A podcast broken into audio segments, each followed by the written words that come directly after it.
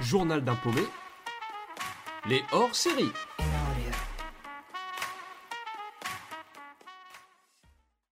J'ai 21 ans au moment où j'ai l'occasion de partir à Madagascar dans le cadre d'un voyage humanitaire que je peux faire avec des amis euh, dans une association en fait qu'ils avaient créée. Je viens juste de terminer ma licence d'histoire et je suis déjà hein, assez paumé concernant euh, la suite, que ce soit en termes d'études ou de métier. En plus de ça, pour tout vous avouer, je traverse une peine de cœur hein, dont, dont j'ai du mal à à tourner la page et je me dis que c'est l'occasion rêvée de déconnecter un peu de tout ça en partant loin. Et en plus, ça donne l'occasion de vivre une aventure qui va me sortir de la routine. L'association que mes amis ont fondée s'appelait euh, Ricochet et ils avaient déjà effectué un voyage au Cambodge. Et c'est lorsqu'ils m'avaient raconté leur voyage au Cambodge que j'avais vraiment ressenti euh, l'envie de, rejoindre leur assaut pour euh, bah, moi-même pouvoir vivre ce genre d'expérience. Après un an de préparation, on est donc parti à Madagascar pour rejoindre en fait deux flamands qui étaient installés là euh, depuis euh, déjà pas mal d'années parce qu'ils avaient à cœur euh, Madagascar. Et donc nous étions prévus pour aller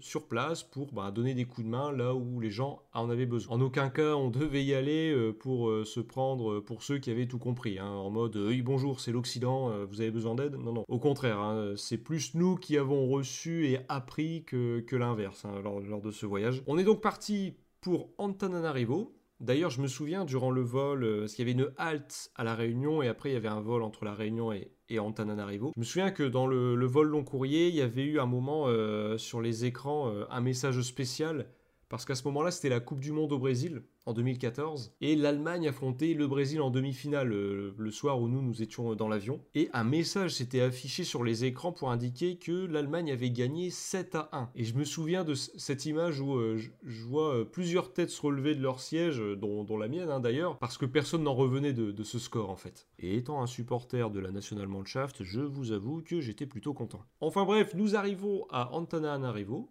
nous y restons quelques jours pour euh, faire un, genre de briefing en fait hein, sur euh, ce qui nous attend là-bas, etc. Et ensuite direction Mahatsara, donc euh, c'est à une dizaine d'heures de, véhicule hein, de, la capitale pour rejoindre nos contacts en fait. À Mahatsara, la plupart des tâches qu'on devait faire, c'était principalement effectuer des animations pour, pour les enfants. Alors ça, ça allait vraiment de, plein de choses, hein, les petits jeux qu'on peut faire en, en centre aéré, les moments en chanson aussi. D'ailleurs, on avait su que un certain temps après notre départ, les enfants chantaient encore les, chansons qu'on leur avait apprises.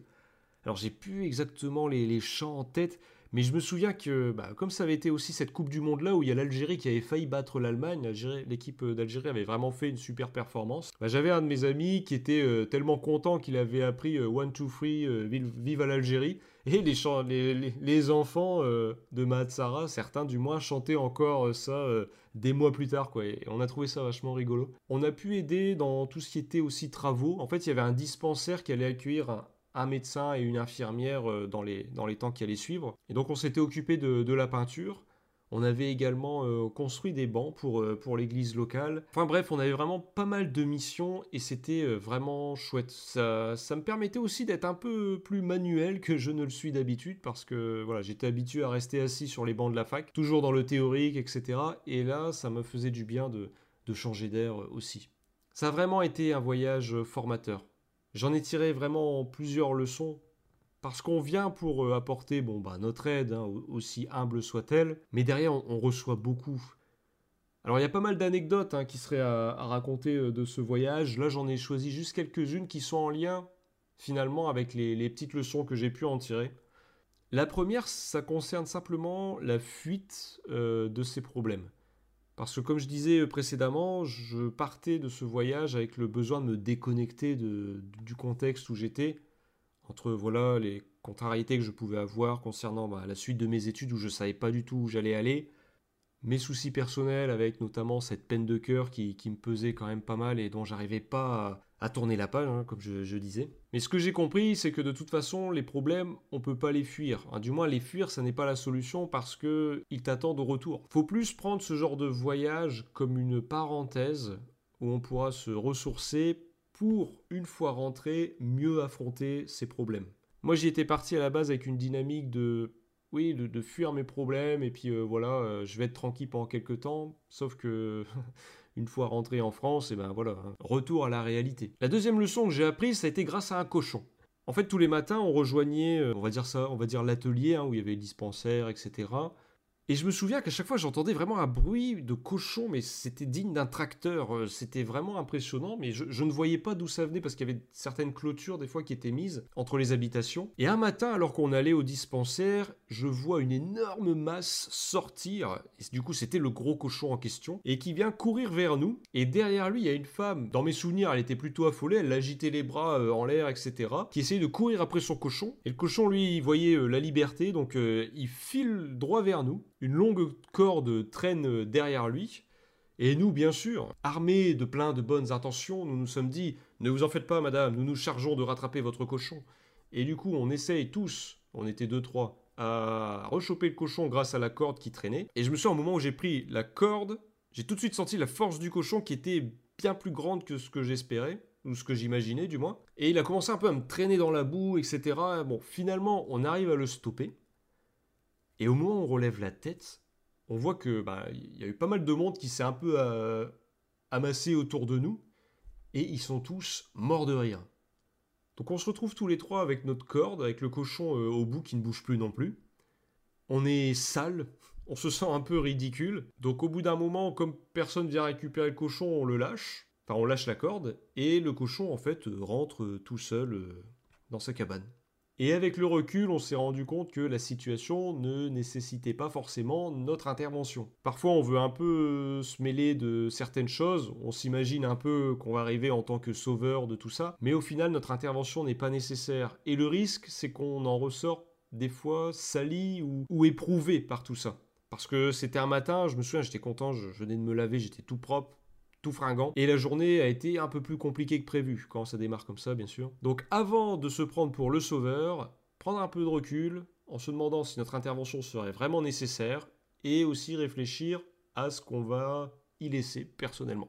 L'autre leçon, elle vient d'un biscuit. Alors pour faire court, en fait, on dormait dans des, abris en bois, sous des moustiquaires, et on nous avait donné la consigne de ne surtout pas garder de nourriture avec nous, parce qu'il y a beaucoup de, bah, bestioles hein, aux alentours on avait une grosse caisse métallique où on avait ordre de mettre euh, bah, tout ce qui était biscuits, etc. Et une nuit, alors que je dormais euh, profondément, j'entends un hurlement.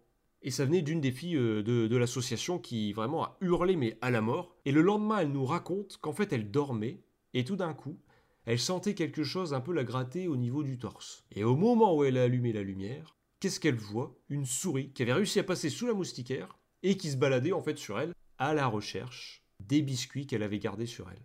Sauf que l'histoire s'arrête pas là, parce que comme la fille avait laissé ses biscuits bah, dans son sac, au cas où, je sais pas, peut-être une fringale nocturne, ça avait attiré les souris. Les souris se sont sûrement dit tiens tiens, on est pas mal ici, en plus il fait un peu plus chaud que dehors, et ben on va y rester.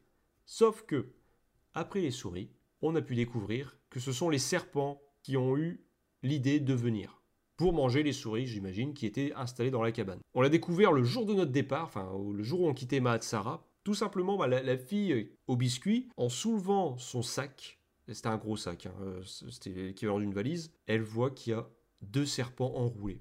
Et là, on s'est retrouvé bien fin parce qu'en fait, euh, on ne sait pas, et je me souviens, j'ai filmé toute la scène. On se rend compte qu'on ne peut pas faire grand chose. Et c'est pour ça que je disais qu'on ne doit pas partir avec la perspective euh, où on va dire aux, aux gens de là-bas, euh, alors nous, oui, euh, on vient de l'Occident, on a tout compris, vous inquiétez pas, on sait tout faire. Non, non, non. Croyez-moi, une fois qu'on arrive là, les gens les moins dégourdis, en fait, c'est nous. C'est, on a tout à apprendre finalement. Et heureusement, il y avait un malgache qui était, euh, qui était pas loin. Et je me souviens, il y a quelqu'un du groupe qui commence à lui dire Bibi lava, Bibi lava. Et donc, serpent. Il est venu avec un bâton et il a réussi à écraser la tête du serpent, choper sa tête avec la main. Après, je vois qu'il sort de la cabane, donc je le suis avec ma caméra. Et en fait, il a fait une fronde avec le serpent, comme euh, dans le générique de Thierry Lafronde. Hein. il a tourné, tourné, tourné autour de sa tête et vroom, il l'a lancé. Le serpent est parti au moins, à, au moins à 20 mètres, plus loin. Et lorsqu'il a vu que je le filmais, bah, il a fait le même avec l'autre serpent, un pouf, il écrase la tête, machin. Et en voyant que je le filmais, il a pris un élan, et là, le serpent est parti, mais waouh, à une hauteur. Et d'ailleurs, je me suis dit, j'espère qu'il n'y a personne qui est en train de marcher dans, dans la forêt un peu plus loin, parce qu'il va se manger un serpent dans la tronche, il va rien comprendre.